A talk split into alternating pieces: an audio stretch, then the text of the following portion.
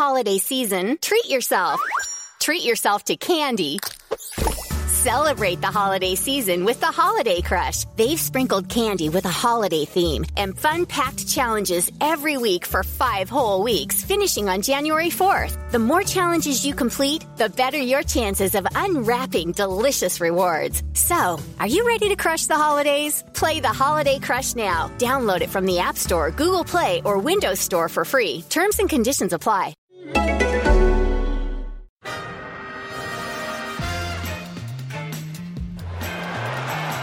Ahí va a llegar el gol del Arsenal. Özil marca Mesut Özil. Attention à Nicolas Pépé, encore lui, voilà, qui crée des choses. Le but, oh comme il ouvre bien ce pied, Nicolas Pépé, Nicolas Pépé, Nicolas Pépé, ça, ça va le rassurer. This is Arsecast Extra. Hello and welcome to another Arsecast Extra, as always, with James from Gunner Blog. James, despite the anxiousness, despite the frustration, despite the fact we haven't signed anybody yet on transfer deadline day, it is a goodly morning. I think it has to be, doesn't it? I mean, not only did we win a match, but Manchester United and Liverpool lost matches in such enjoyable, spectacular fashion that this must be a goodly morning. Holy shit, it was mental. Yesterday was truly a mental day of football. Apart from Arsenal, we provided a bit of stability, a bit of normality, a bit of, you know, a, a sort of anchor of good sense and sensibility in this crazy Premier League twenty twenty that we're experiencing so far. But we are the steady rocks, uh, you know, just, just making everything normal while, while everything else around them is going crazy. It was just a, an extraordinary day. A two one win feels very normal, doesn't it, in context? Mm. What what I like is that, obviously, uh, maybe we'll touch on it more later, obviously United were just completely taken apart, but Shit. unfortunately it was it was by Spurs, yeah, which yeah. which sort of was a bit, you know, there's a degree of conflict in my feelings about that. Yeah. But then, of course, for them to be overshadowed within minutes, essentially, by what happened with Aston Villa and Liverpool was made it a much more satisfying day all round. Yeah, well, I was I wasn't watching that game because I just sort of assumed that Liverpool would win, and it was Sunday evening, so I was watching a movie and checking Twitter every so often. It was like, hang on, what? four one to Aston Villa. What, what's happening here? What is going on? And then it was like, turned it on a bit later and I could see people going, we want eight, we want eight. It was like, holy shit. It's just bananas. I watched a bit of it on Match of the Day too last night. I watched the Liverpool game. I've never seen so many deflected goals. Yeah, it's a bit like like if you were playing Football Manager and that score came up, you'd be like, the code's broken here. Do you know what I mean? Yeah, like, yeah. It doesn't feel like real life. Um, it was absolutely a surreal day on all counts. Um, but anyway, I-, I wanted to quickly say I've got some interesting news about my house that will affect the podcast. So you'll okay. be delighted to hear. I-, I don't know if listeners are aware, I might have mentioned it before. I recently, like in the last couple of months, moved into the first property that me and my wife have bought together, and you know it comes at a long spell of like shifting around and living like vagrants slightly and saving money, mm. and we're very very happy here. Yesterday I got a letter saying that next door, and when I say next door, six feet away, are applying for planning permission to demolish a four-storey building and build another one. Oh my god.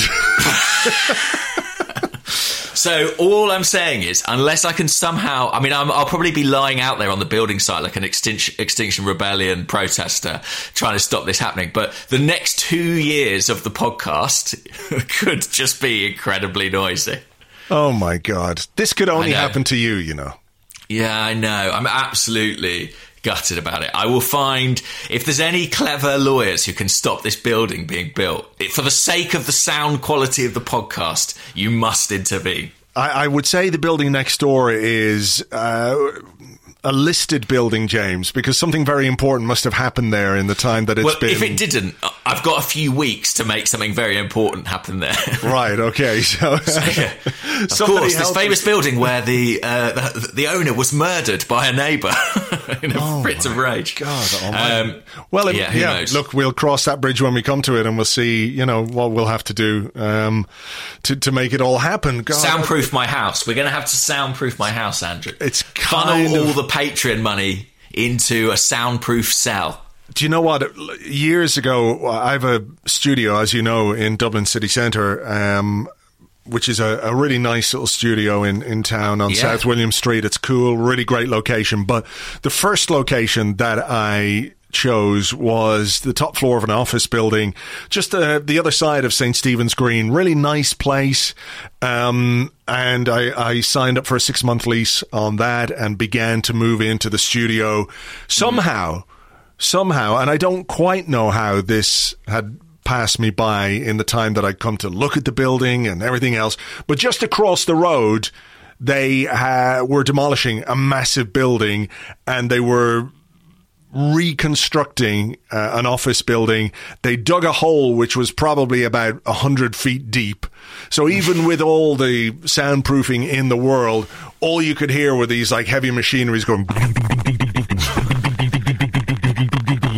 So uh, I got nothing done in that place and still had to pay six months rent. So wow, yeah. Mm. Well, yeah, I mean, imagine if you didn't rent it. Imagine if you owned it. Okay. But, I mean, I'm looking into soundproofing my skull. You know, can I sort of put foam padding on the inside of my cranium or something like mm. that? Um, we will find a solution. Nevertheless... On to the football. On to the football, yes. We'll talk about this. I think we probably need to split this particular episode into two parts as we normally do, and we'll have questions. But many, many, many of the questions are surrounding what's going to happen today, transfer deadline day. Is anyone going right. to come in? Are we going to get rid of anyone? You know, what the shit is going to go on with, with transfers between now and eleven p.m. So I think we'll deal with all that in the second part of the show. Um, and we can concentrate on the match yesterday against Sheffield United, which I realise many people out there are very unhappy about because um, we won a game of football. I thought some of the replies to your tweet yesterday were extraordinary. Like, I get the idea that people want new players and they're anxious mm. for the squad to be improved. But why do you want new players? So your team can win more games of football, right? Mm-hmm. I mean, how how can you not be interested in the game of football and only interested in whether we sign players or not? I mean, I want us to sign a midfielder as much as anybody else, but but ultimately... the game, the football, the, the I know, club. I, I mean, that, is, yeah, isn't yeah. this isn't this what we're here for? Demolition has begun. There it is. It seems. Mm. Um, yes, it is kind of extraordinary. I mean, I sort of hope and I kind of believe that what we see on social media isn't really reflective mm. of, you know, the wider fan base. And I think we have to remember that. But I've never seen a summer like it in terms of people's investment and attitude towards transfers. And maybe it is because... you know, fans aren't in stadiums and, and fans aren't, uh, you know, having that opportunity to connect with the team and they're looking for other avenues to do that. But I'm not convinced that the people expressing these views are all season ticket holders. So I'm not sure that necessarily stacks up. It yeah. is, yeah, it is mind-blowing, really. You know, the point of the transfers is is purely to win the games. So when we win the games, we've got to be pleased with that. Absolutely, absolutely. And we can all understand why there is is a frustration and why there's an anxiousness and why we want the team to do more, because you can see that something is happening. You can see that something is beginning to bubble, and if we can add the right players, then we can be a better team and we can be more competitive and everything else. But, uh, you know, to, to express complete disinterest in a game because we haven't signed those players yet, I, I just don't, I don't get it. I don't uh, understand it. You know, you can have, mm. you can have anxiety about not making signings, but still be interested in the actual fucking game of football, you know? Yeah. Um, so look, if you're going to say you're not interested in the game, at least say that at half time when the game was really, really boring. It was. It was. It wasn't much of a first half, was it? Um, you know, a team lot- selection. What, what what do we think about the team selection? What do Anything I think about team first? selection? Um, Granit Xhaka left out. Unusual, really unusual that he would not start a Premier League game under I, Arteta. Yeah. Look, obviously Ceballos was in, was in the team, and I think he was there to provide some measure of uh, incisiveness or creativity, or whatever that might be. But Elneny's role was... Like, I, ca- I couldn't see Granit Xhaka play the role that Elneny played yesterday, mm. because a lot of the time he seemed to be operating as a kind of um, right back slash well, right um, yeah. sided centre half kind of guy, and Bellerin was tucking inside. So I wonder, was it to do with what he wanted from Bellerin, which may turn out to be quite inspired considering the, the impact that he made, against the system that Sheffield United play? Mm, I, I think that actually, in a funny way, it was kind of similar to the role Xhaka played on the left-hand side yeah. last season. We talked about that last week. I do think that as Arsenal move to something more like a back four, we're going to see a central midfield player sort of dropping in to, to build up with the back three. And you're absolutely mm. right. From what I could see, that's what Elneny was doing. He was the, you know... the th- kind of third right-sided centre-half in the build-up. Um, and as well as allowing Bellerin to be very high, it also allowed Tierney to get higher on the mm. left-hand side um, because, you know, you had Gabriel there sort of covering for him on the on the opposite flank. So it was an interesting development, a, a role we've not really seen Elneny play. I mean, granted, our best spell in the game, I think, came when we kind of changed things and abandoned that, and Elneny was getting forward a, a lot, lot more. Mm. Um, but yeah, that was an interesting development. And I guess the other one, uh, you know, Lacazette left out for Nketiah. It's one of those where, you know, the Xhaka not playing, the Lacazette not playing, Rob Holding not playing. I don't know how much to read into it because it was the third game in a week, and someone yeah. like Xhaka or Holding, they played a lot, a lot of football by that stage. Yeah, I mean, I don't read a huge amount into it. Maybe the reliance on Xhaka in midfield is, is, is coming to an end slightly. We'll have to wait and see on that one. I suppose the one that stood out for me as well was the inclusion of Bukayo Saka, and particularly yeah. in the system that we were playing, which was... I know we have this fluid way of setting up at the back, but it was basically a back four. Um, mm-hmm. And that meant Saka in midfield, which may or may not be interesting uh, when we come to discuss transfers and what have you, you know, in, in the second part. So that was part of it as well. And then Willian on the right, um, ahead of Nicolas Pépé again. Mm-hmm. Yeah. Uh, look, I think the first half was... uninspired from uh, our point of view in terms of creativity. There was that early chance, wasn't there, for Nketiah? Nketiah lovely ball yeah. through from from Lacazette, and that's the kind of chance he needs to be taking, or from Aubameyang, sorry, yeah. Uh, and, you know, the miscontrol there was not great, and that's the kind of chance that he needs to be taking, and one of those that if it goes in very early on in the game, it changes the complexion and the way that the game might pan out, you know? Yeah, I mean, I watched the first half and I just thought this is two teams with a really strong emphasis on structure, you know. They were really kind of sort of a, in a solid shape, but nothing particularly creative or inspiring. And I think that was reflected in the amount of shots in the game. Um, mm. Very, very few, basically. And, uh, yeah, I mean, I was watching that thinking this is, you know, more of... the kind of problems we've talked about with this Arsenal team, which is kind of not progressing the ball into the final third enough, not creating enough goal-scoring opportunities. Um, and, you know, it needed to change. What was clear was as soon as the second half started, even though the shape didn't immediately change, I think there was a lot more impetus. And where I was sat, you could very clearly hear what Mikel Arteta was saying. And the two key words uh, in the second half were quicker and higher. Uh, and I think that's what Arsenal did. But there were a couple of officiating things in the first half we should probably touch on too. Well, look, there was a lot of focus, wasn't there, on the foul by David Luiz, or the foul, the, the incident with David Luiz very early on. Um, yeah, where... what did you think of that? I think the idea of sending players off for that is absolutely absurd. And, you know, someone like Graeme Souness, who kicked and hacked and butchered his way around a football pitch, sitting there at halftime spouting on about how it should be a red card.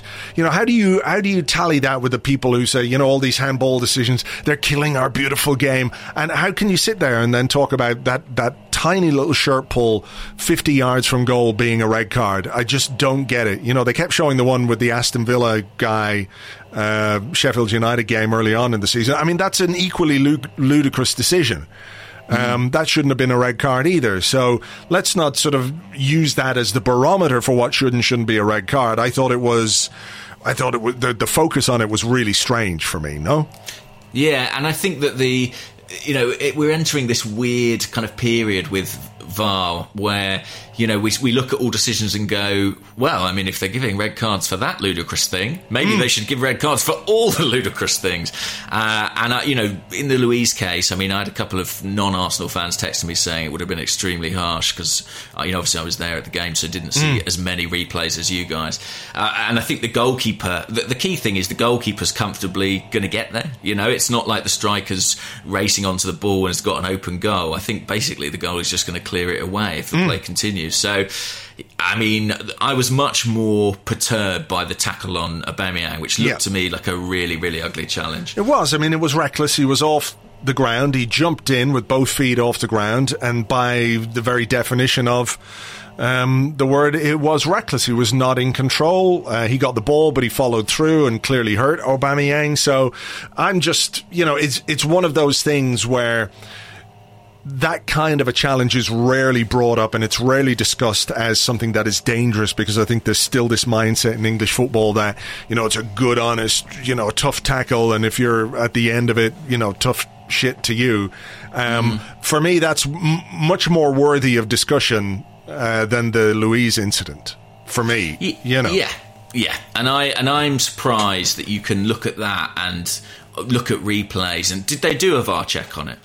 Well, I assume they did, but they didn't. They didn't mention it in the commentary, um, right. or maybe they I did. Mean, I don't know, but like you, you, I mean, you have to assume that a V A R is looking. V A R is looking at everything, right?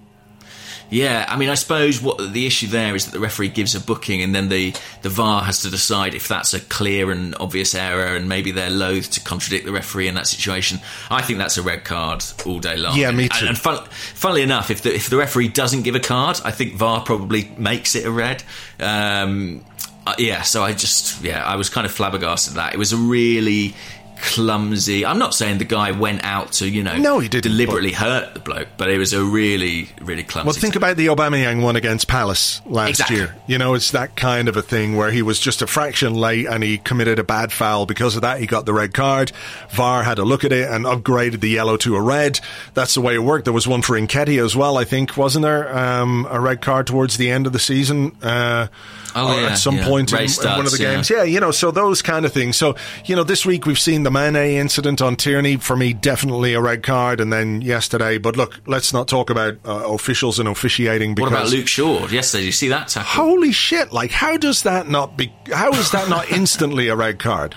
Like, I know I, it, it. It it was the absolute classic in the genre of, if that had been Granit Xhaka, that would have been a red oh, card. You know. I- And Gary Neville, you know, who's, you know, got a soft spot for United on Sky commentary, called a red card the second it happened. Yeah. Uh, I was, yeah, flabbergasted by that one too. Felt like they were almost letting United off because of, you know, yeah, because of, yeah, being a bit of sympathy, which, you know, that's not the way it works, and that's not what the the laws of the game are for. There's no um, there's no law that you have to feel sorry for Manchester United because they're hilariously being beaten six one, and that guy is going, bloody hell, I can't believe we're losing today.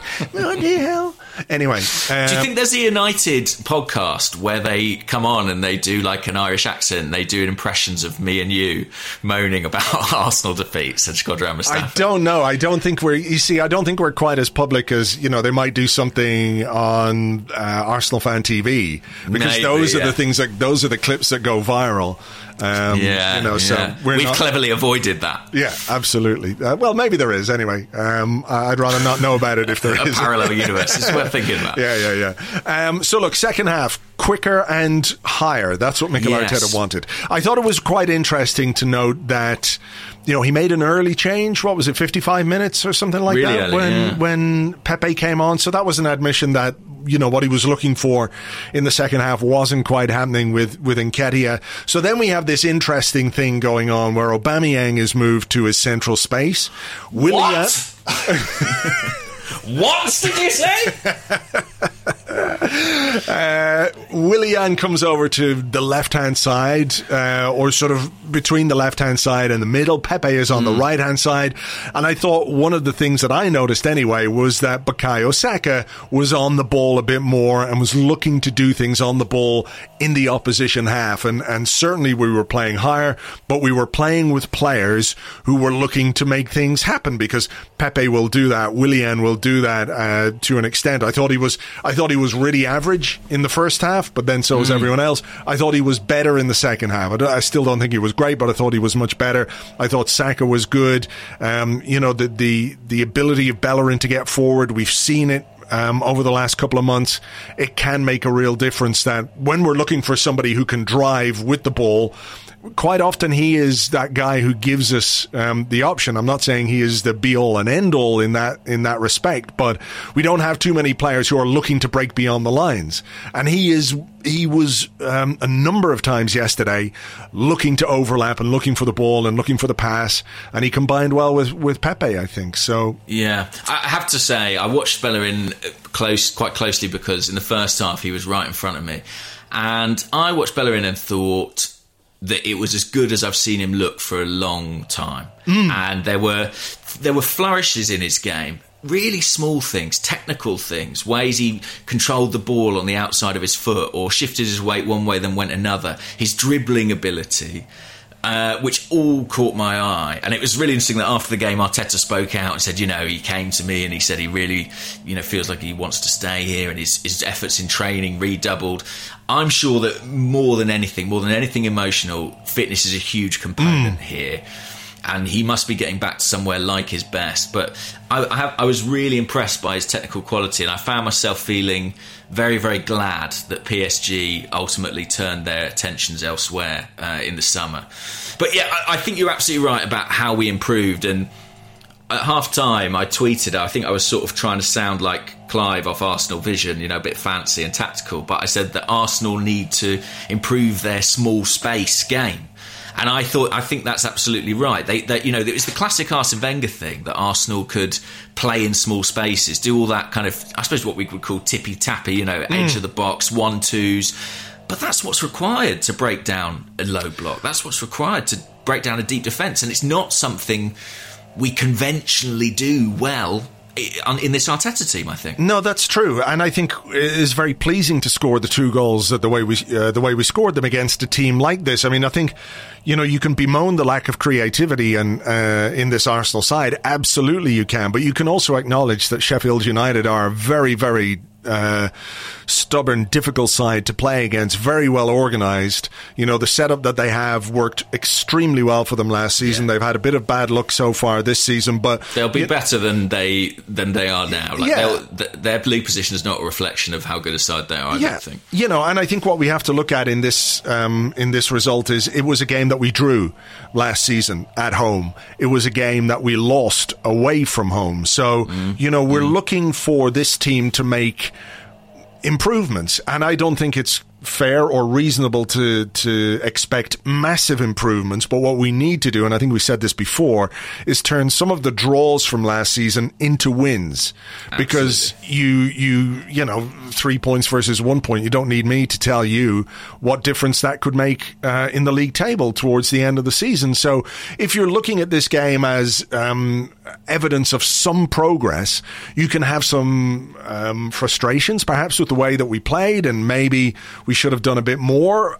I get all that, but ultimately the result is an improvement on what we did against this team last season, and for me that is that is a positive. So yeah, yeah, absolutely. Um, and and I think something that really struck me during the game, and that, you know, I actually wrote about this morning, is this idea that Arsenal do play that quite sort of delicate, you know, uh, tippy-tappy short passing football, but they've been playing it in their own third. You know, that's where mm. they play their prettier stuff. And the reason they do that is because their best attacker, Aubameyang, is a guy who really flourishes in space. So you play a short passing game in your own third, you draw the opponent onto you, and then you create the space in the final third for him to exploit.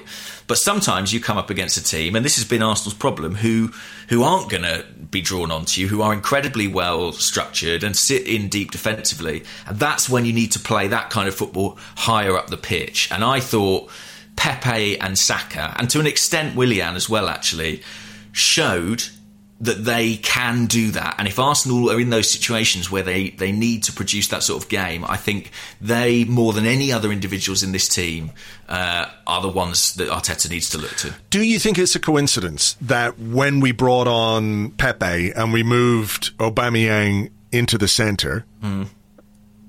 You're okay with that? You've come to terms with that now. That's fine. I was just leaving. Oh, right. Uh, sorry. yeah, sorry. Um, what? Are you, is that even allowed? My mind has exploded. Carry on. Fine. Uh, you know, and we have Saka on the pitch. We have Willian on the pitch. We have Pepe on the pitch. Uh, and we are playing a bit higher up. This, yeah. you know, we sparked into life with those players on the pitch and in the positions in which they were in. Do mm. you think that might have been in some way informative for Mikel Arteta? I think so. And, you know, there is a degree to which, you know, we can talk about it from the tactical perspective, but there is also a simplicity here.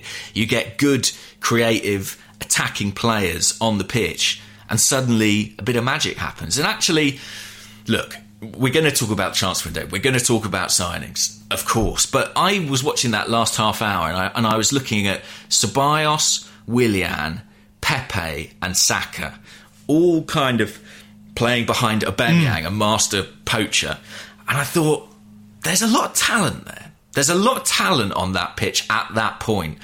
And I really think moving forward, particularly in home games, particularly in games where we're going to have more of the ball and dominate possession, there felt like a little bit of chemistry, I think, in that setup. And yeah. I- I'm optimistic we'll see more of it. I-, I really think so. Was that your sense as well? Yeah, I mean, look, uh, this is not to sort of jump into what we're going to talk about after the break, but, you know, the, the idea that we're not going to sign maybe a creative midfield player is, you know, it's disappointing if we go through a transfer window and we don't do that. The reality of that, though, means that we are going to have to find a way to be more creative and to create more chances and to be more dangerous with the players that we've got. You know, as much as people don't want to hear that and maybe won't like it, and I understand that, we have to think of ways in which we can uh, be more dangerous on the pitch. Mm. And I looked mm. at that, and, and you're right, I forgot Ceballos in there as well. So you have Ceballos, Willian, Saka, Pepe, and Aubameyang. That's, you know, it's not bad. It could be better, obviously, but it's not bad. Um, you know, and I think it's it's not a coincidence that the goals came um, when we had those players on the pitch. I think Pepe really brought something um, to the party. Uh, yeah. Not just with the second goal, he was involved in in the first goal as well. And I thought it was really smart. You know, I think what we're seeing are are these flashes of the kind of football that Mikel Arteta wants to play and the kind mm. of team he wants us to be. And he did say uh, over the weekend, you know, before this game, that he wants to, you know, have X amount of chances and he wants to dominate possession. He wants to score lots of goals, but he has to be uh, has to try and do it with the players that he has. I mean, it's a, another example of him saying, basically, we need better players to be able to play the way that I want. Mm. Nevertheless, you know, there are flashes in games and moments in games where I think some of the, the training ground stuff is obviously coming off. I thought it was really smart movement. It was a lovely goal, that first goal. You know, Elneny involved to Aubameyang, the, the sort of pass, a bit of an overlap, Bellerin's cross, yeah. Saka's header. You know, there's a lot to like about that goal. Beautiful goal. Beautiful goal. And, and, and if you think about an archetypal Arteta goal, you know, this idea of Arteta ball, it is those the sweeping moves one end to the other. So, you know, short, short, short, short, short, long, and then we go. And and this was a different type of goal. This was a goal that felt, you know, almost Wengerish. It was that sort of interplay on the edge of the box, breaking an opponent down, skill, mm. intelligence, guile, movement. I really, really liked it, and it's what Arsenal need to do more of this season if they are to turn some of these draws into wins. Um, yeah, good play from Pepe in the build-up. Willian was involved as well. Bellerin making a dangerous run. And, and isn't it, isn't it, am I right in thinking it's Elneny, actually, who drives mm. into the box? Yeah, yeah. You know, and, and that was sort of one of the changes from the first half. He played in a more advanced position, but, you know, I remember, funnily enough, Matteo Guendouzi might well leave the club today, but one of the things that I liked about him was that ability to just sort of, um, you know, take a game and, and say, right, I'm going to push on and I'm going to make something happen here. That is never something I would associate with Mohamed Elneny. Uh, but he did seize the initiative in that moment, so fair play to him. Yeah. And a nice header too on the end from Saka. Yeah, look, I think it was part of something a bit more structured than the, the sort of the the woolly chaos that Guendouzi brought to the our game. You know, I'm thinking yeah. of that Villa game. Um, Uh, where he was he was really, really good. So, yeah, look, a lovely goal. And the second goal, what I really liked about this was I was frustrated in the first half that when Willian got the ball on the right, he very often went backwards. I don't think his his touch and his control was where it should have been uh, on a couple of occasions. But no, you could see immediately what Pepe wanted to do was look for a forward pass. So he had the ball, he played it inside to, you know, there's Bellerin playing in this kind of old-fashioned inside right position. And, you know, Uh, the, the pass back to him, that burst of acceleration, the drive into the box, the finish, absolutely all the things that people were excited to see from Nicolas Pépé when we bought him. That is the kind of goal that we um, maybe haven't seen enough. Um, I'm not saying it's it's something he could and should do every week because it's obviously quite difficult. Uh, it was a really, really, really good goal, and I was delighted for him to get it because I think he needs that kind of a confidence boost. He does feel like a confidence player. Um, you could understand why confidence would be in short supply in the early stages of this season. So it was a, a fantastic goal to score, uh, and to score quite uh, soon after the first goal really kind of put the markers on, on Sheffield United. Yeah, and I think he's had some great moments at Arsenal, Pepe. You know, he scored two free kicks to win us a game in the Europa League group stage last season, but I think this was my favourite Pepe moment thus far. And the reason is, it was what we bought him to do. Like, when we bought Pepe, I don't think any of us thought, well, we're buying a free kick specialist here, someone who'll deliver mm. us really good dead balls. We thought we're buying someone with pace and goal threat who can run in behind and who can finish. And we haven't haven't seen that loads at Arsenal. You know, we've seen him scoring from cutbacks and things like that. But when he turned and took the ball and drove at the defence, stroked it home, you know, without being too simplistic about it, it was like watching Pepe at Lille. It was like mm. watching all the YouTube videos that had us all salivating and exciting, excited rather, about the signing that we were making. I loved it as a goal. I loved it as a moment. I thought you saw from him and his teammates that sort of little explosion of, of confidence and satisfaction. And, and Arteta's right. After the game, he said, look, consistency. Consistency mm. is what I'm looking for from this player. But that was a real... He's been a player of moments thus far. That was, for me, one of his best, best moments. And I really, really hope he can push on from here because he's had a slow start to the season. But, you know, it, while he is a player who can play in big space, who can play on the counter, he absolutely also has the skill and the technique and the imagination to do, mm. you know, to break down defences too. And, uh, yeah, I, I loved that goal. I think it's a bit of a shame that our next three games are... are what they are, you know, in that we've got Man City, yeah. Leicester, and then Manchester United, um, whatever. Well, it'll probably be back to kind of what we've been doing until now, won't it? I, I would kinda, think. yeah. And you were, you, you know, if we were playing so-called smaller teams, maybe there might be the opportunity or the, or the ability to to play with this kind of formation, or, you know, give Pepe a run of games. And I'm not saying he shouldn't, but I just feel like maybe he won't because of the the opposition we're playing and uh, yeah, you yeah, know yeah. The, the the difficulty of that. I also really enjoyed the fact that after the the second goal went in, we controlled the game for the most part in terms of possession. We just kept the ball, we kept it moving, we made them run around and chase the ball, and they didn't get near it for periods. There were times where we had the ball for two, three minutes at a time, and they just couldn't get anywhere near it. And it's been a while since I felt comfortable or seen an Arsenal team even that's really comfortable in doing exactly what they did.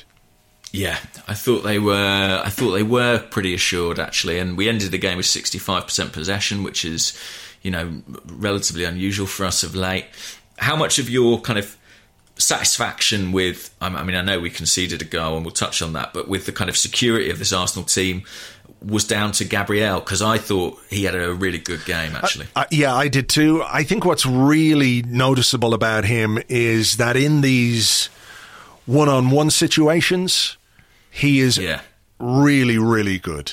Really good. There are a couple, like, there, there are sort of duels where the guy is trying to go past him or where he's covering space and he'll win a tackle or he'll block the guy off and force him backwards. But there were a couple yesterday where it's one of those where the ball bounces and he's running back and he's the last defender and he's got to be decisive in what he does.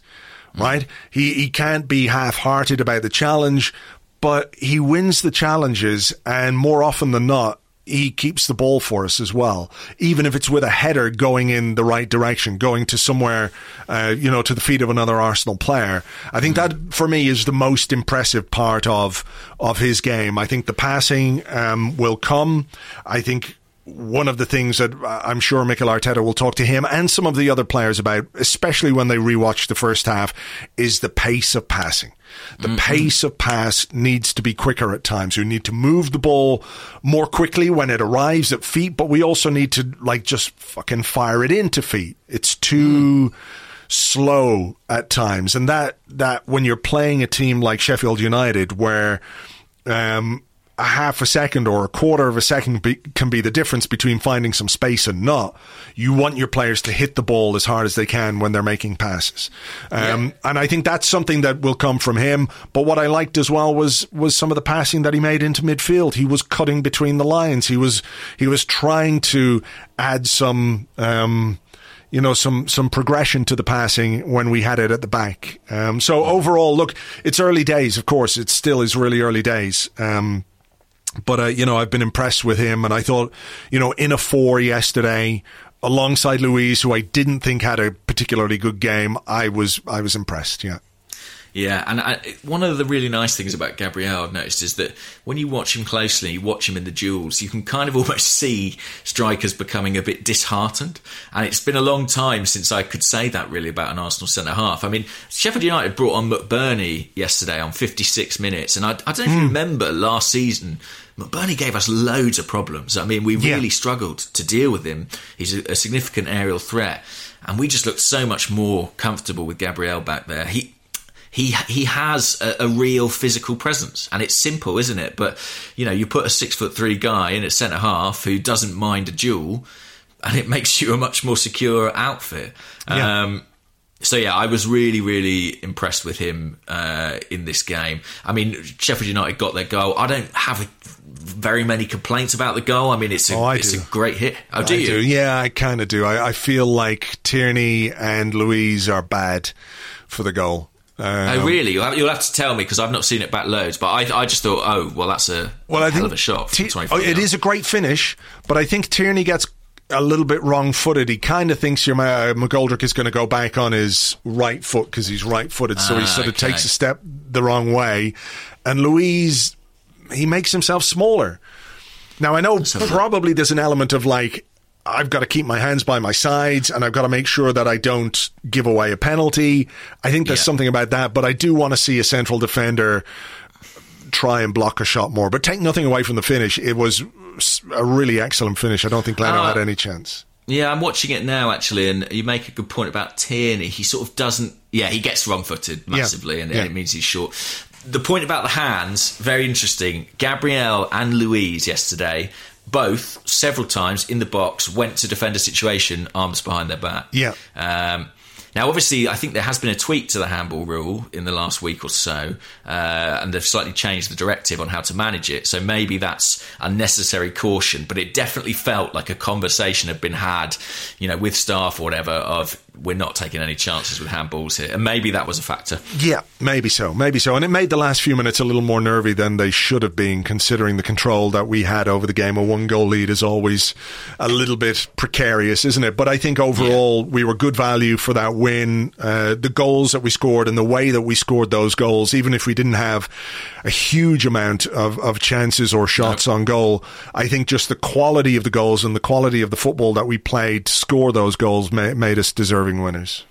Yeah, I mean, look, we need. There weren't very many shots in the game at all, as far as I recall. Look, I think it was about six uh, shots each apiece in the match, which tells you this was a very tight, structured game. Mm. But we did manage to break them down. We did do enough. I think it's a a really good result at the end of, you know, quite a draining week. Two games against Liverpool. I mean, yeah. look, look at the effect that had on them yeah. uh, against Aston Villa. The fact that we came through. I think Arteta rotated the team well across the week.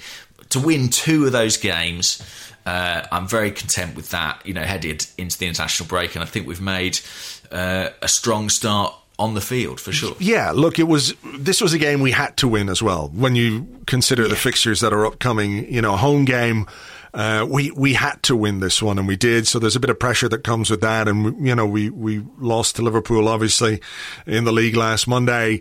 You know, you don't want to rack up too many defeats too early in the season. I think if you were to ask people realistically what would have been a good return from the first four games, nine out of twelve, most people would have said that's a good return considering Liverpool, you know. Uh, and mm. I think, you know, what happened against Villa is very funny, um, extremely funny, obviously. But I think it's a kind of a freak result. Well, it's all down to Emi Martínez, isn't it? The brilliance of Emi Martínez, yeah, of course. Yeah, and well, look, and also the presence of Adrian in the Liverpool goal, wow. I don't think does does them much wow. good. Yeah, I mean, there was a goal. I don't know if you saw the goals, but there was one where Jack Grealish went through on goal. I think it might have been the seventh, actually. Yeah, and his finish, he basically just ran up to Adrian and just sort of just poked it past him. But it was a finish that really said he knew how bad that goalkeeper was. It was so impudent and sort of, uh, yeah, confident that, it, I mean, he is he is extraordinary. He played about twelve games for them last season. They somehow won the league. So maybe we'll, we'll be all right with old Runo Runnison on the bench for us. Yeah, who knows? Speaking of impudent finishes, uh, Vivian Miedemann's goal yesterday. You Great see that goal. One? Holy Great crap, goal. That was well worth checking out. You can find it. I think I retweeted the, the thing. It's on the Arsblog Twitter timeline. So look, anything else from yesterday that we need to touch on? I know people were anxious for us to do a bit of Ole out mm. um, on the Twitter, but I had a look this morning. I couldn't really find anything hilarious, not in the same way that uh, Sarri out and all that was going. No, uh, I've got uh, I've got a few though. So should we do a couple? Yeah, you you do them. I don't have them. I've um, got none. This is one United fan, Abhishek. I cried I, at Man United. I cried today watching the game. But what hurt more than that is Evra crying on Sky Sports. You idiots. That was one of the funniest things I've ever seen. The look of absolute despair on the face of Patrice Evra was. It was like... Um, it was great television. That was worth my Sky subscription alone, I've got to say. Yeah, I could feel my soul filling up again. And then wonderful. He goes on, actually. It doesn't end it there. Please leave us or kill us. Because you can leave United. We can't. We die with it. Hashtag Man U Tottenham. Hashtag M U F C. Hashtag Ole out. Hashtag Glazer out. Praying emojis. Uh, which is good. I like this one as well. Yash Kropkar. Stupid Ole in fans get a bitter taste of the truth. Thank you, Jose Mourinho, for exposing the fraud. The special one, hashtag Ole out. So I like that. They're so angry that they've turned back to Mourinho. Oh, um, my goodness. Cheesehead Brown Pants, which is actually this person's name. Tonight was so humiliated moment. Easily Man United conceded and everything turned to be nightmare. Inside three matches, we conceded eleven and scored five goals. Come on, just do the changes at all or we going to go down into championship. Hashtag Ole out. Oh my goodness, there's going to be some value from this, hopefully, as well, when we visit Old Trafford. That would be glorious. We'll Please. dig up some some Ole out. Hopefully Ole will still be in at that point and they haven't sort of done what they should be doing and like bring in a, a manager who's better than someone who failed at Cardiff City. But there you go. Uh, okay, Maybe. All right, we have got lots to talk about in part two. oh, mm. fucking What is that? Is that the next door's gardener? Blower? Yeah, next door's gardener. I don't know what I don't know what their game is. What are they doing? Do you reckon blowing leaves, don't sawing know. something down? Sounds. It doesn't. Yeah, it seems to be going, you know, closer and further away. So I don't know what's happening. What whether there's leaves? It's autumn, isn't it? There's a lot of leaves. There's a lot of leaves that need blowing. Just leave them. Just leave them there. That's why they're called leaves. Yeah, exactly. Exactly. All right. We're going to take a break. All the transfer madness and more in part two, right after this.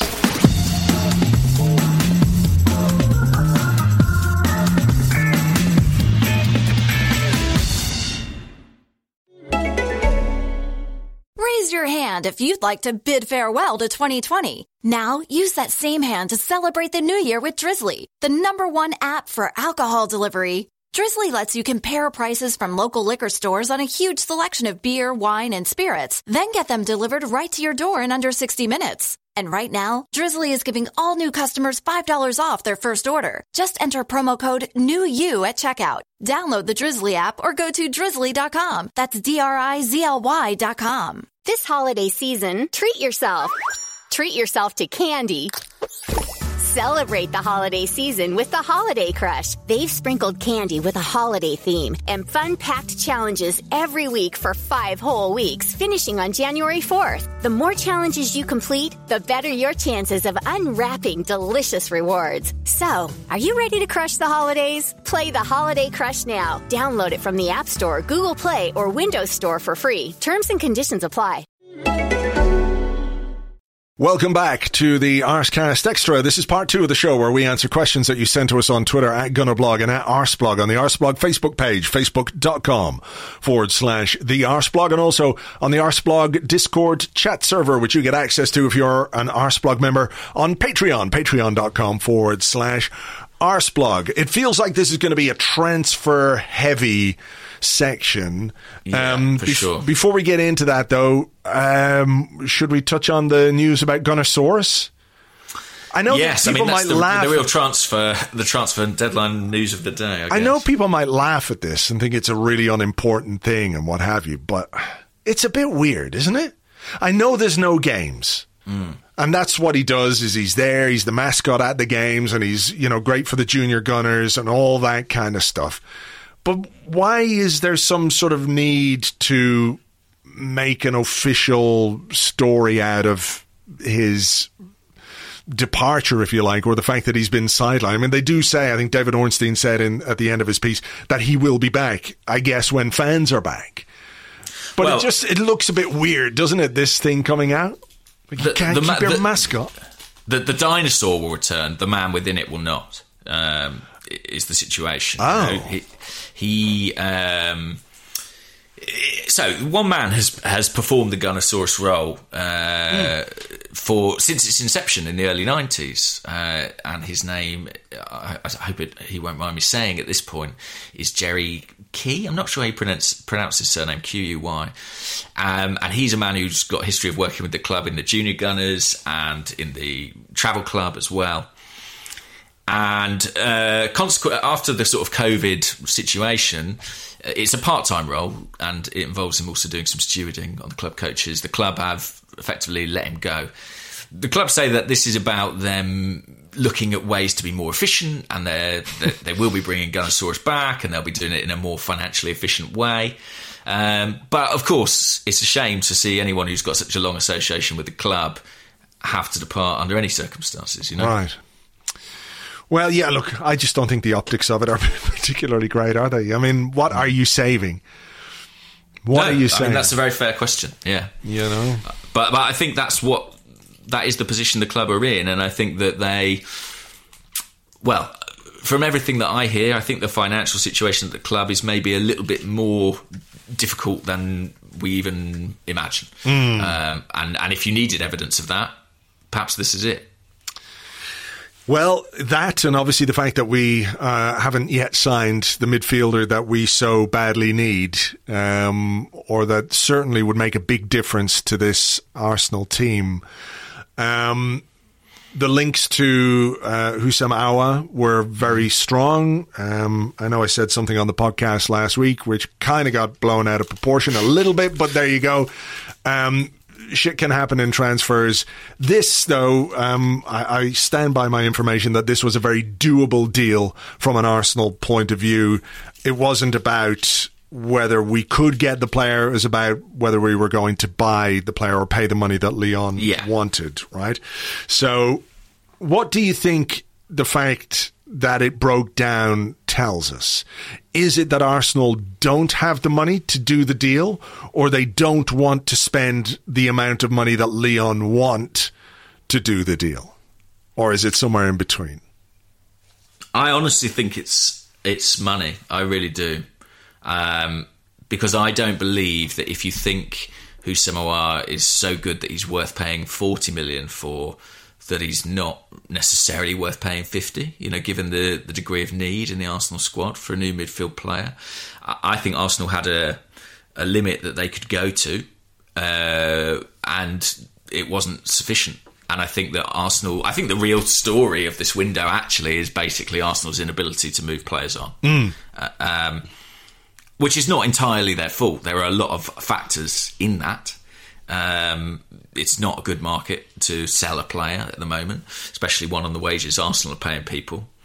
So I think, yeah, I, I think obviously I'm disappointed like everyone else. I was really optimistic that we would get a new central midfield player, and I think I said that many times, but it doesn't feel, we're talking at half past ten on transfer deadline day, um, it doesn't feel like we're going to get certainly any of our top targets, and in all likelihood uh, probably nothing at this point. Yeah, I mean, look, if you're not going to get your top targets, um, you know, do you go out and spend money for the sake of spending money? Like, I know we've been linked to Jorginho. That would be a hugely underwhelming signing for me. I would rather not sign anyone than sign a player who doesn't really give us anything that we don't already have. You know, mm. not a significant improvement on anybody in the squad.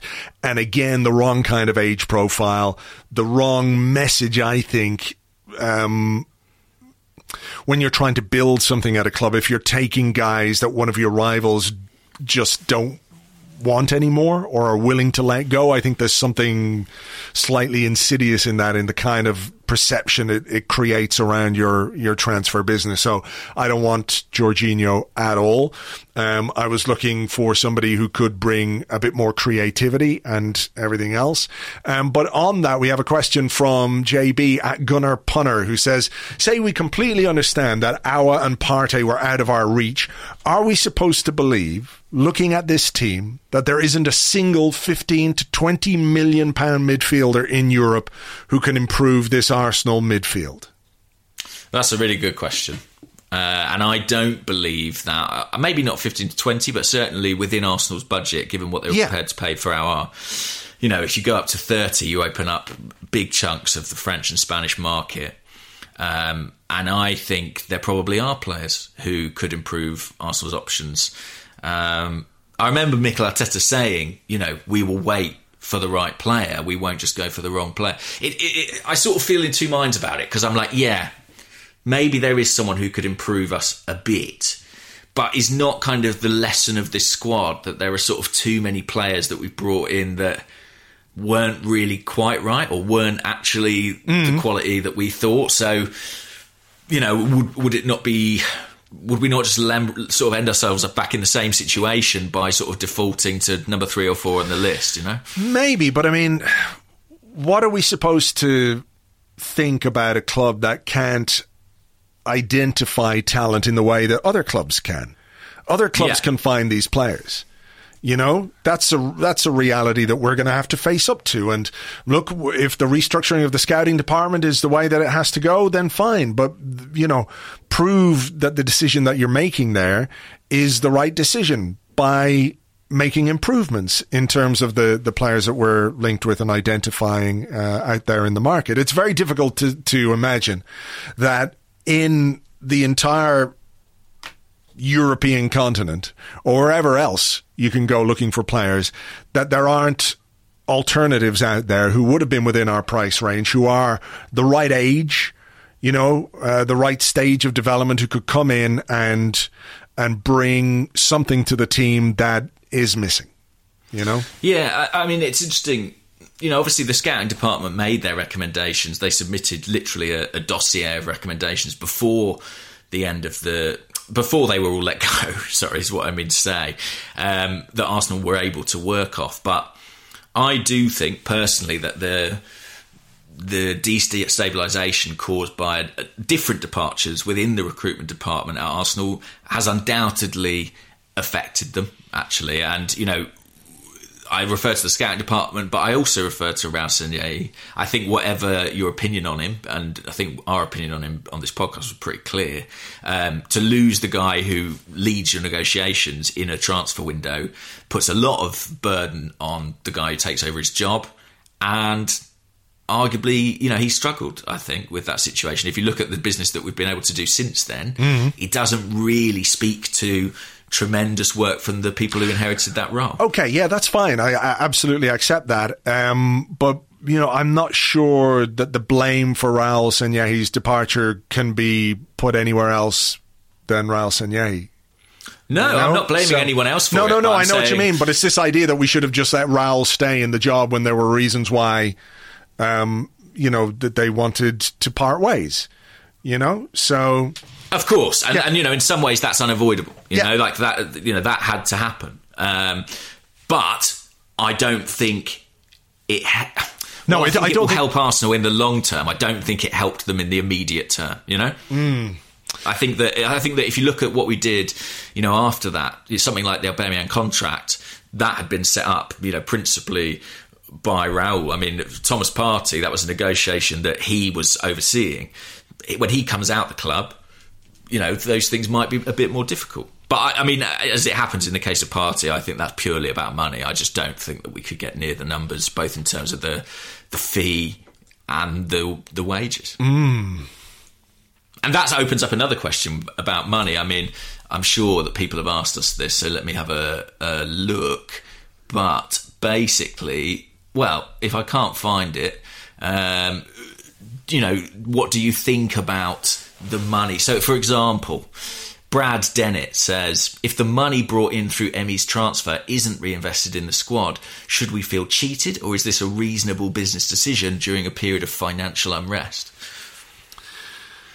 Um, I'm sure the money that we brought in from Emi Martínez was part of the money that we were offering to Leon for Aouar. Mm. Um, so I don't think it's a case that, that the money has just gone into the the coffers. Um, maybe it will be handy now if we don't sign anyone to, to keep things ticking over. Um, but I mean, we had questions from the Discord. Uh, this one mm. from, uh, let me see here. I can't, I've got to put my glasses on. That's ridiculous. I'm going to get my fucking eyes lasered. I hate wearing glasses. Um, Do it. Apparently yeah. It's great. Yeah.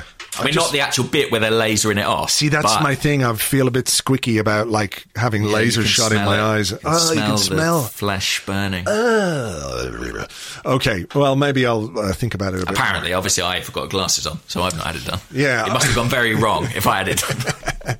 um, Stark on the Discord says, "Why do our owners never step up when it's needed? Kroenke just yeah. opened a multi-billion-dollar stadium, and we can't come up with the money to buy two players. Shameful." And then O'Neill says, are you guys concerned by the total lack of communication from the Kroenkes recently? It seemed like Josh had taken up a more active, plugged-in role with the club, but a lot has happened over the summer with Raul's departure and various other restructurings. A little reassurance over the club's ambitions and intended trajectory from ownership would be nice. I know Mikel says there is cohesion and support there, but that doesn't seem to be manifesting into anything different than usual. It feels like they aren't going to back Arteta this summer. Whether they compare, whether they care about the club's position or status or just the value value of investment, it seems now is the time to offer that added bit of support. So, do I think the Kroenkes have the financial capacity to give Arsenal money, essentially, to go and buy players? Yes, of course they do. They are very, very wealthy people. Um, am I in any way surprised that they haven't? No. And I don't know about you, but my sort of my personal thing is like I almost can't get exercised about it because what it's like expecting, you know, a, a, what's the scorpion and the frog or a scorpion and the frog? Exactly, K S E gone K S E. I don't think uh, they'll ever do that. I don't think they ever. They, I mean, they you know they might in in different ways, but I can't see them ever funding a transfer splurge, for example. Mm. What do you think?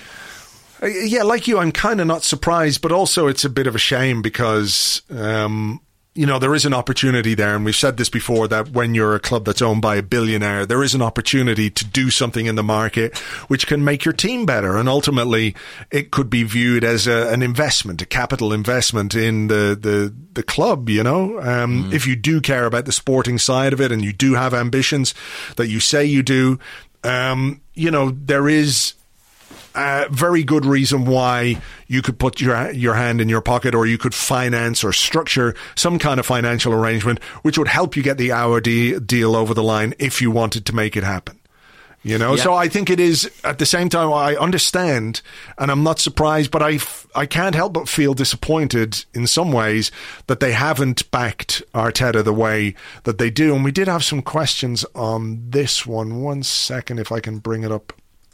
Yeah, you find that question. I just wanted to add something yeah. that I sort of meant to say. So while I do feel that Sanier's departure is disruptive, I kind of feel that the the story of this window, um, and I was chatting to Amy Lawrence about this morning, she was very interesting about it, but is that, you know, Arsenal are kind of, if Arsenal don't have any money now, while that is, you know, largely down to COVID, it is also a consequence of all the business that's, that's been done before. Yes. And, and you know...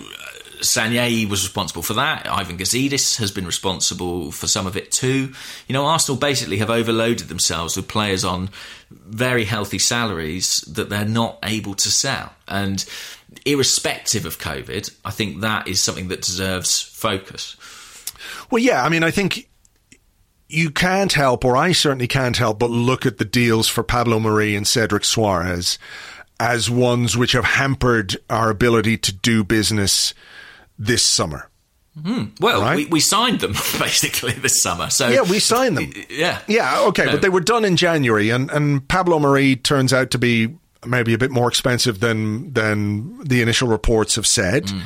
Um, a bit more permanent than the official reports suggested. You know, it was kind of always going to be made permanent from, from what I can yeah. see. So, you know, how can you not have a question about, uh, and this again, just to be clear, we haven't seen enough of Pablo Marí to say one way or the other if he's going to be a good player or a success at Arsenal. Nobody knows. Nobody, Nobody knows. knows. However, you can look at a player's career trajectory. You can look at a player's, um, you know, his where he's played his football and everything else, um, and and have some questions about that when you join a club like Arsenal. Uh, you're you're brought in as a left-footed central defender, and within what uh, four or five weeks of making that deal permanent, we buy another left-footed defender for twice the price. Mm. That mm. raises questions for me. Mm. Cedric never needed him. Absolutely never needed him. I know you wrote a piece um, in The Athletic which explained mm. why. They justified it. Why they did it, yeah. Why they did it, which was they thought Maitland-Niles was going to leave, and obviously Hector was coming back from his injury, so he needed some backup. But, you know, he will never be anything more than a backup player at Arsenal. He's twenty-nine years of age, and we've given him a four-year contract. He is one of the players who, like the ones that we've got going on at the moment, is going to be really, really difficult to shift. So we've mm. just sort of repeated the mistake that we've made. So... Uh, we paid a loan fee for him. We've paid wages for him as well. So that's a fairly substantial outlay on two players who have massive question marks over them now. Um, so, you know, you look at what, we, what we've done uh, in the market in the last little while. I know we, we spoke about this the other day and, you know, fingers crossed the twenty-eight million pounds that we spent on William Saliba will turn out to be a great investment, and he will be uh, an excellent player for Arsenal. But if you're a club like Arsenal, and I know nobody could see COVID coming, but if you're a club like Arsenal, can you really spend twenty-eight, thirty million pounds on a player who isn't going to play for you for two years? Mm. You can't. Well, no, right now that doesn't feel sensible, does it? At all. No, um, and I know there's an element of hindsight and everything else, but... Yeah, and, you know... Uh, Yeah, I mean, the, the the landscape has dramatically shifted, obviously, and that places everything in a different perspective. But I agree with you, those January transfers right now don't look like a, a sensible use of resource. As for K S E, I completely understand fans being frustrated with K S E, and I think that actually that is a perfect place to sort of target your frustration. I can only speak for myself and say that um, today I just feel a bit kind of exhausted by being angry with them. Do you know what I mean? I just feel a bit like they are what they are, and it feels very, very difficult to change that. Mm. Um, I, I mean, what about this question on the on the Patreon from Crujo, who says, if we don't sign our or party, is this a bad window? Look, I'm. I think if we don't sign a midfield player, it cannot be construed as a successful window because we know we've needed one. If we're losing Guendouzi, which seems to be the case, mm. if we're losing Lucas Torreira, which seems to be the case, if Mikel Arteta has no use for Mesut Ozil, which seems to be the case, mm. and we don't add anybody beyond a player we already had in Mohamed Elneny, how can you call that a successful window, particularly when I think everybody could see that midfield was the one area where we really, really needed to add something different to the team. And every time I've heard Mikel Arteta talk about how we have to improve the quality, we have to improve, you know, he can do what he can to get the best out of the players, et cetera, et cetera. But, you know, more than once he's made it clear that investing in the team is the only way to bridge the gap to the teams like Liverpool and like Man City and the top four and ultimately be a team that can compete for the for the championship. Um, uh, Premier League, rather. Um, uh, you know, if you haven't done anything significant to make that happen, how can you say it's a successful window? Yeah. Uh, uh, so, so I don't think it's a good window. I, I don't think I would personally. I don't think I would call it a bad one because I do think that the signing of Gabriel and the contract extension of Aubameyang, and to, to an extent Saka, if you include that, is incredibly positive. And I don't want that to be forgotten amidst the frustration of today, you know? Sure. But, I mean, I can completely understand why there is such a, a measure of frustration out there. Not just because we didn't get Aouar, but because we didn't get anyone. And I don't mean anyone like we should just go and spend money for the sake of spending money. I think, mm. you know... when we talk about the squad, we realize that the the reason we should spend money is to improve it, not just to keep people happy because they're frustrated that we, we haven't signed any players. But, you know, the idea, going back to what we were talking about earlier on, that, you know, if it's not our, surely there's somebody else. Surely there are other players out there who could come in and do a job. And I think one of the things to remember is that there is a, a secondary window in which we can buy players from E F L clubs. And we've targeted mm. players from, you know, Brentford this summer. Mm. Um, you know, there are players playing at that level who could come in and, you know, do a job for Arsenal. And maybe they're not going to be the world-class player that, you know, we would like, but certainly somebody who could come in. But let me just sort of throw this out there, um, and it sounds a bit of a Hail Mary, um, and maybe it's just trying too hard to see the positives on something, but we have a question, I a couple of questions. Well, we have a couple of questions, one from uh, Lammy G eighty-one on Twitter, who says, does dropping Saka into a midfield three negate the need to sign an Aouar-type player, or am I being ridiculously optimistic and making allowances for a very likely shambolic end to our transfer window? And also, here's one from boom, boom, boom. Uh, Ollie Tucker, who says, as, as it stands, it's unlikely uh, there are going to be any incomings. If that's the case, what do you think the knock-on effect for somebody uh, like Emile Smith Rowe might be?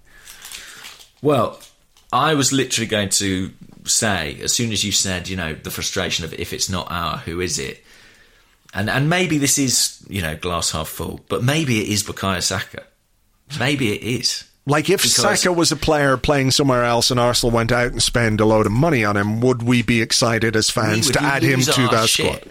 I mean, now granted, he's not an addition really because he, you know, he was here last season. Yeah. But Aouar is a, is a left-sided central midfield player. He's right-footed, but he plays on the left-hand side. He's a left eight. He, he began his first few appearances in the Lyon team because this idiot, me, spent weeks fucking researching him, thinking he was going to sign, and I have to write a huge athletic piece about him.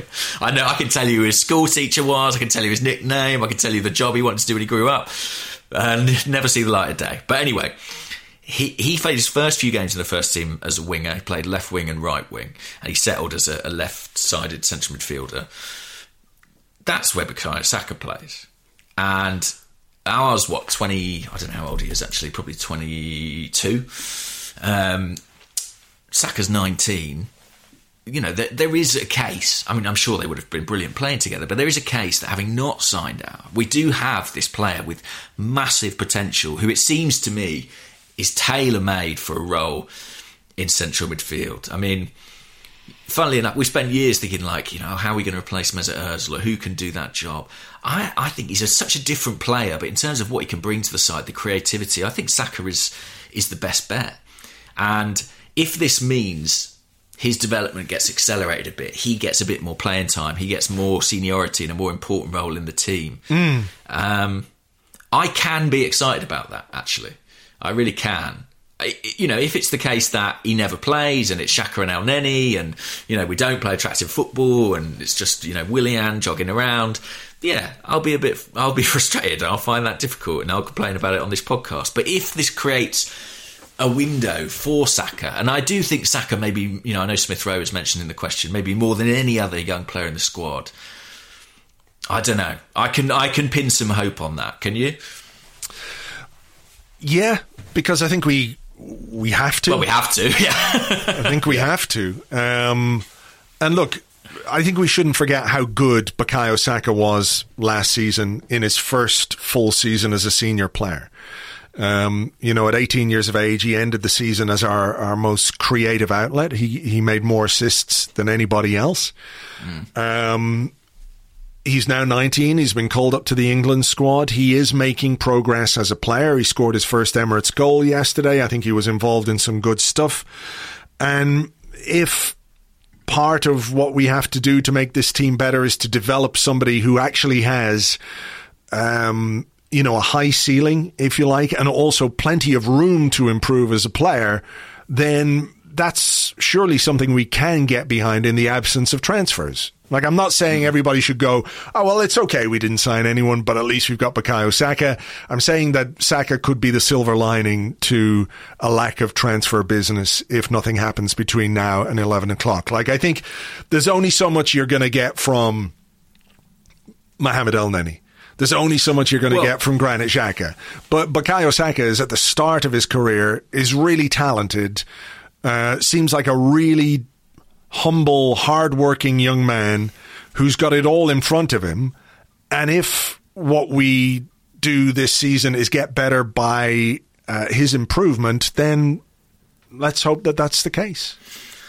Yeah, and funnily enough, you know, we're all talking about Aouar and Thomas Partey's not really getting a, a mention. But I, I, I mean, based on what happened in the game yesterday and the contribution that Saka, Willian, Pepe were able to make, I look at the sort of deeper half of our midfield and see only Xhaka, Ceballos, and Elneny as senior options there, and wonder if it's that one that might hurt us more, you know, yeah. in the next few months. I, I just feel like in terms of, you know, Smith Rowe, Saka, uh, arguably uh, Willock, you know, we, we do have young players who can really contribute in in that final third area. I mean, who knows what will happen with Reece Nelson.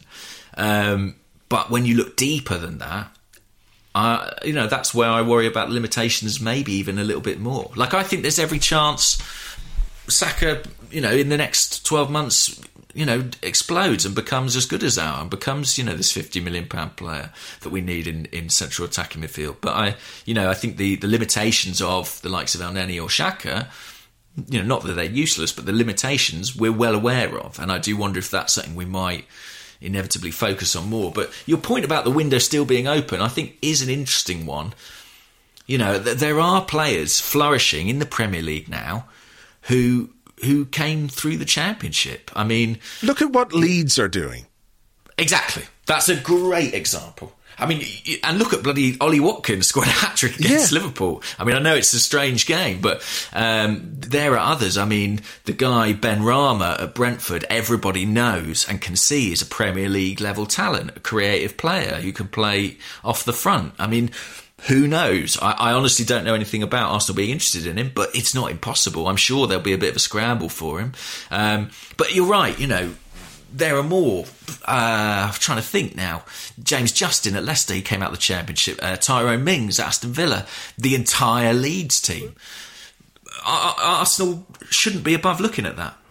No, we shouldn't. And maybe it's, you know, what we need to do need to do a bit more of. Um, so thirty million for David Raya, it is.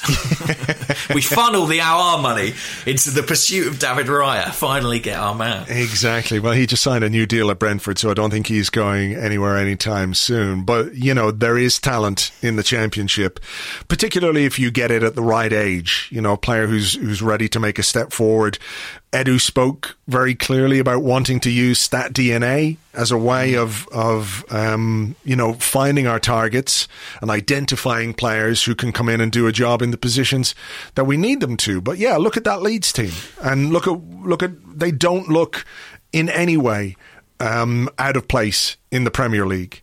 You know, mm. uh, obviously the coaching and the job that Bielsa is doing there is is a big part of that, and you know they're on board with it, but you know it's sort of wrong to think that the only place you can get players from are other European clubs or, or top division clubs. So yeah. Uh, by the way, mm. on the subject of this window, like uh, I feel a bit like Edu is sort of Teflon man at the moment. I feel like he is a slightly fortunate fellow because he came into the club, what, I mean, quite a while ago now.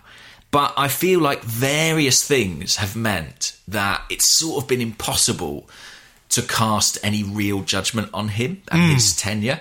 And I even think in this window, when Raúl went and he kind of took the helm, I still think there are enough mitigating factors, you know, Sanllehi's departure, the coronavirus pandemic, the economic implications, to, to sort of say, to make excuses for Edu and sort of say, well, you know, it's difficult. But sooner or later, that time will come to an end. And I have a nagging doubt, let's say, about about whether or not Arsenal have the right man in that role. And and I'm not saying that definitively because there are genuinely mitigating circumstances. But it's just how long can it be before we stop making those excuses, you know? Yeah, I think the jury is very, very, very far out. Very mm. far out on Edu. Um I mean, the the one thing I would say in some kind of mitigation is I'm not sure the the sort of uh, high-level negotiation over players is his skill set. So is he being asked to do a job that he's not capable of or not good at, you know? Mm, mm. Um, so that's not to make any excuses for him because ultimately when you're in that role, you have a, a responsibility to deliver. And if we go through this transfer window without bringing in that midfielder, it's hard to say he's done that job well. So, yeah. Um, let me ask you this. Uh, I, I couldn't find the question that I wanted to find. Um, so you've made one up? No, I haven't made one up. I've just got one that's sort of in the same kind of a ballpark. Right, okay. Um, right, it comes from Balu Gopalan, who's at Balu Gopalan on Twitter. He says, is Arteta becoming Wenger two point oh after demanding so much from the board after an F A Cup win regarding transfers, now backing off and supporting the owners, saying they're doing what they can? And, you know, that has been his message throughout. So it's sort of the idea of what Arteta says he wants and what the board are delivering to him are quite different, but he's not sort of kicking up about it, if you like, or he's not being critical, um, which I think we can yeah. all un- understand why. But just your sort of general thoughts on, on what he's had to say. Really good question. I mean, I suppose a man not criticising his employer uh, should never be entirely surprising, right? Yeah, We're yeah, all lucky. Exactly. Anyone who's got a job at the moment is happy to have that job and not in a hurry to piss off the people giving it to them. Yeah. Uh, I'm sure we can all identify with that. I, I, I think that... So, in the case of Wenger, I felt he really did kind of shield the board and the owners, really it's the owners, from criticism, and I think it'll be interesting to hear about that in his in his book. Um, but in the case of Arteta, I, I'm allowing myself to think that this guy is so demanding of the people around him that I just don't think he would stand for any shit. I, I just don't, actually. I think his stock is already high enough that he kind of doesn't need to necessarily. And maybe that's misguided, but at the moment, I have that kind of real fan feeling of trusting him and trusting that he's in charge. And if he if he says, you know, we tried, I'm inclined to believe. Sure, I don't I don't think there's a lack of trying per se. I don't know that that's yeah. kind of the issue. Um, Whether he thinks there's competency, that's another question, you know? Mm. And that's not something he can talk about publicly. But I've always said Arteta will choose. At this point, as manager, Edu works for Arteta. Yeah.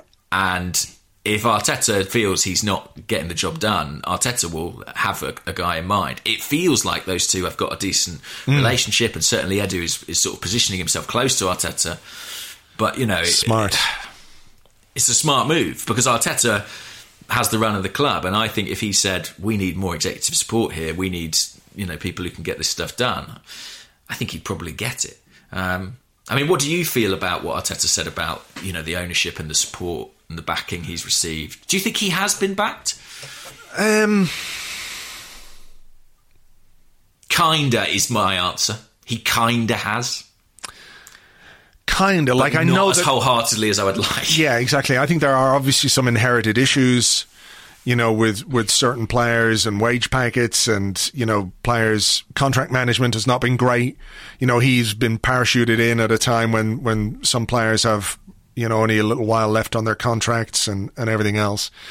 Um, you know, w- what did he say? He said, believe me that the ownership, the board, Edu and myself are doing everything we can to maximize the resources we have to improve the team and sustain and keep the players that are in the club to make this club successful. I have one hundred percent backing from them, and it's not just words. This is reality. Whoever knows me, if it wasn't like that, I would not say that. I say it because it, uh, I feel it, and it's true. Whatever we can do, whether it is ourselves or the owners, they are willing to do it, to support us, to back us, because I feel they believe in what we are trying to do.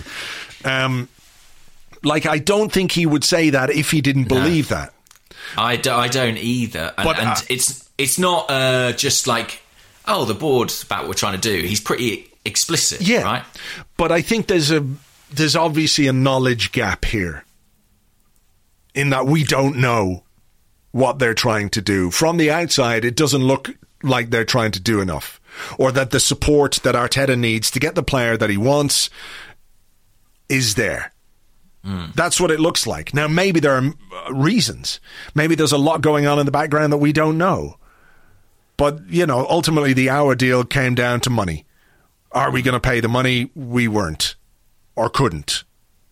I don't quite know where where the truth lies there. I mean, here's the thing. I, I'm sure, I, I am really sure, I would say, that the people running Arsenal, the man, the, you know, the chief executive, Vinay, probably Edu, I'm sure they have done everything they can to get the players Arteta wanted.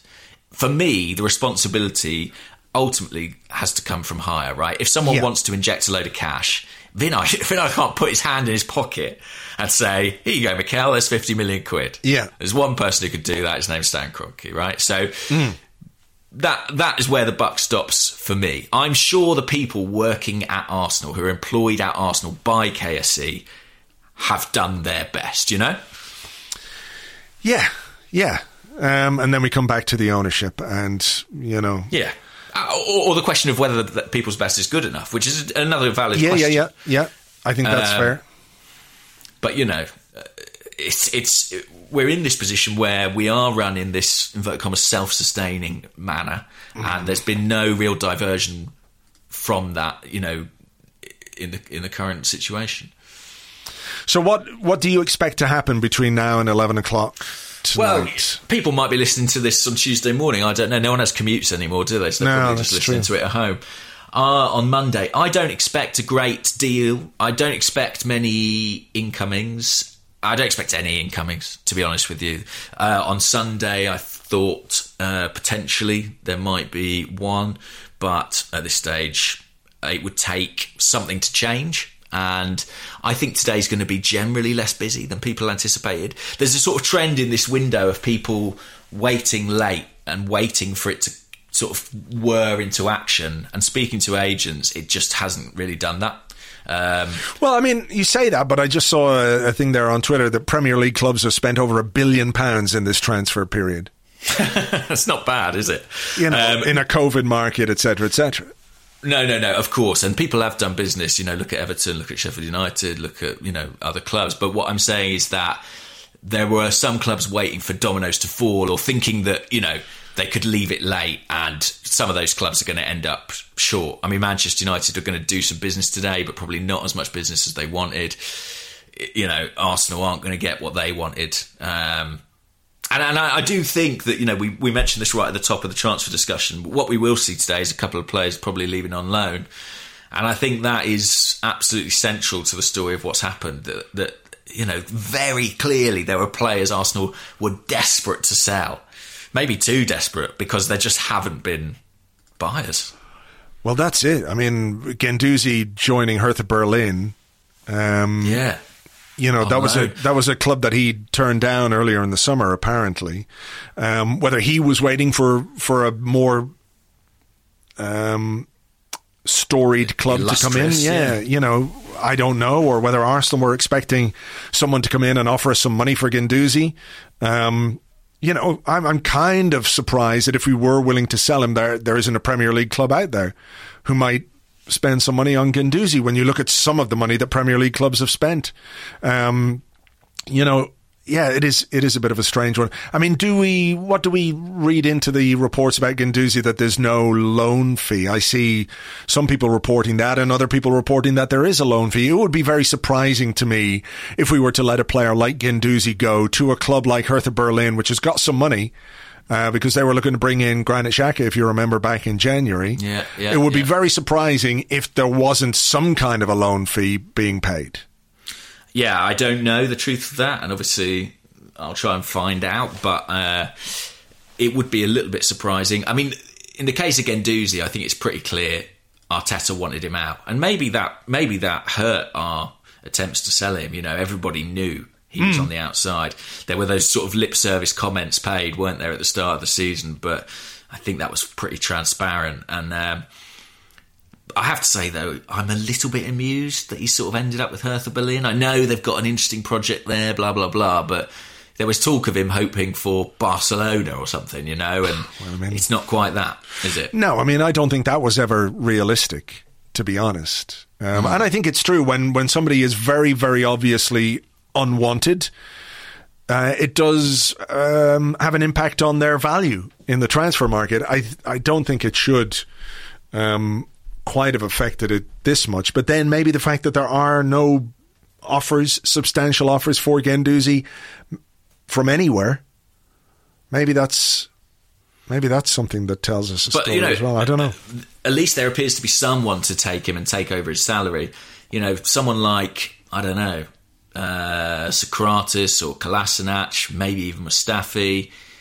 You know, those are all players Arsenal would have been happy to see go. And as things stand, I mean, I think there might be movement on a couple of those today, but as it stands, it hasn't happened.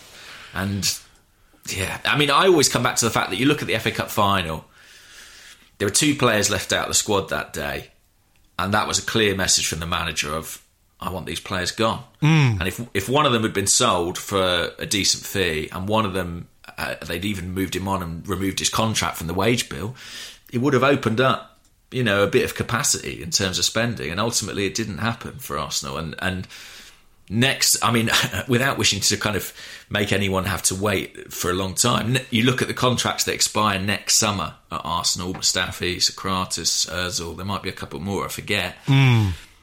You open up a big chunk there, potentially. Well, I mean, that's over half a million pounds a week off the wage bill when those three guys leave when their right. contracts expire. I mean, that's that's a lot of money. It's a lot of money, like, yeah. That's a game-changing amount of money. And, you know, I'm, I'm, I'm not saying I think Arsenal were going to go and spend a load of money next summer, but I sort of think had they been able to make that change this summer, we might be talking, we might be having a very different, maybe slightly more exciting day. Mm, yeah, that and, you know, not spending money on players we didn't really need or players yeah. who perhaps aren't going to be good enough. The sins of the past. The sins of the past, I think, are haunting us a bit today. Yes, I think so. I think so. Um, right, do we have anything else?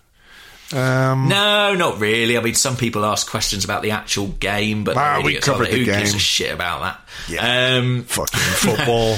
No, I, I don't. I don't think there's anything else really. Um, I'm just disappointed for everyone. You know, we all. You know, everyone loves a, no, a new signing. It would have been very exciting to have a big, you know, big star arriving. I think our. I think it was a real opportunity for Arsenal because he's a player who I think would normally... I wrote about him in April when I was looking at potential midfielders Arsenal could sign, and I wrote that Arsenal, in my estimation, couldn't get him, you know, because he was like destined for a Man City or a Juventus or a Barcelona yeah. or wherever. Um, so when you get a clear run at a player like that, you know, it's frustrating that you can't yeah, go all the way. This this was our chance. This was our chance. Oh, yeah. yeah. We're not getting that player, I don't think, down the line. Uh, once P S G are back on the market and Juve and others, I'd be very, very, very surprised. Mm. And I think, yeah, who knows, who knows, but I'd be surprised. All right. Well, look, we had a question from the Patreon, from the Discord. Chris says, Chris says, how would you rate the transfer window out of ten, assuming no significant significant change in what seems to be uh, happening today, which is not very much, uh, and maybe a bit of dead wood removed? What we are going to do is discuss that on a Patreon pod tomorrow morning, so we'll just go over whatever the hell happens between now and eleven o'clock, and we'll make uh, you know, our quick assessments on the transfer window as a whole and where the squad is and where it stands and what we might be capable of doing with the players that we have. Uh, we will know the makeup of the squad between now and January. I suppose it's worth pointing out that there will be another transfer window in January, which is yeah, only yeah, yeah. what l- less than three months away now. So potentially there's um, there's more no business to do then. One suspects that much will depend on, you know, the. F- Do Arsenal get any fans back in the stadium and things like that? I do think, you know, the next few months um, could go one of two ways, really, and who knows what it will mean for sort of the... Well, yeah, I mean, the other thing as well is that if, if we, you know, if between now and the opening of the new transfer window, the problems that we have in midfield, which yeah. we may have to solve with the players that we have, but if those problems remain and they are an impediment to us making the kind of progress that we need to make, then there's going to be even more pressure on those on high to get something done to to make us better. Mario you know? Götze are on a free transfer. Mario Götze is available on a free transfer. It feels like classic Arsenal to roll back the years. Loan bid for Draxler at ten o'clock tonight. Mm. Bound to happen. But we'll cover it all on the live blog. Somewhere out there with his broken back. Um, mm. Yeah, there must be a player out there uh, who's paralysed that we could sign. uh, look, anyway, look, thanks everybody for joining us. Thanks for being here as always. Um, let's keep fingers crossed. It seems very, very unlikely that anything's happening, but if you're listening to this on Monday, uh, maybe, maybe, maybe something might happen between now and eleven. We will cover it on the live blog over on Arsblog News, or you can just go to arsblog.live forward slash live blog for a, a good mobile view. Keep up to date on that. We'll discuss it a bit more tomorrow on the Patreon pod. So until then, keep everything crossed, keep the faith, and we'll uh, we'll catch you then. Bye bye.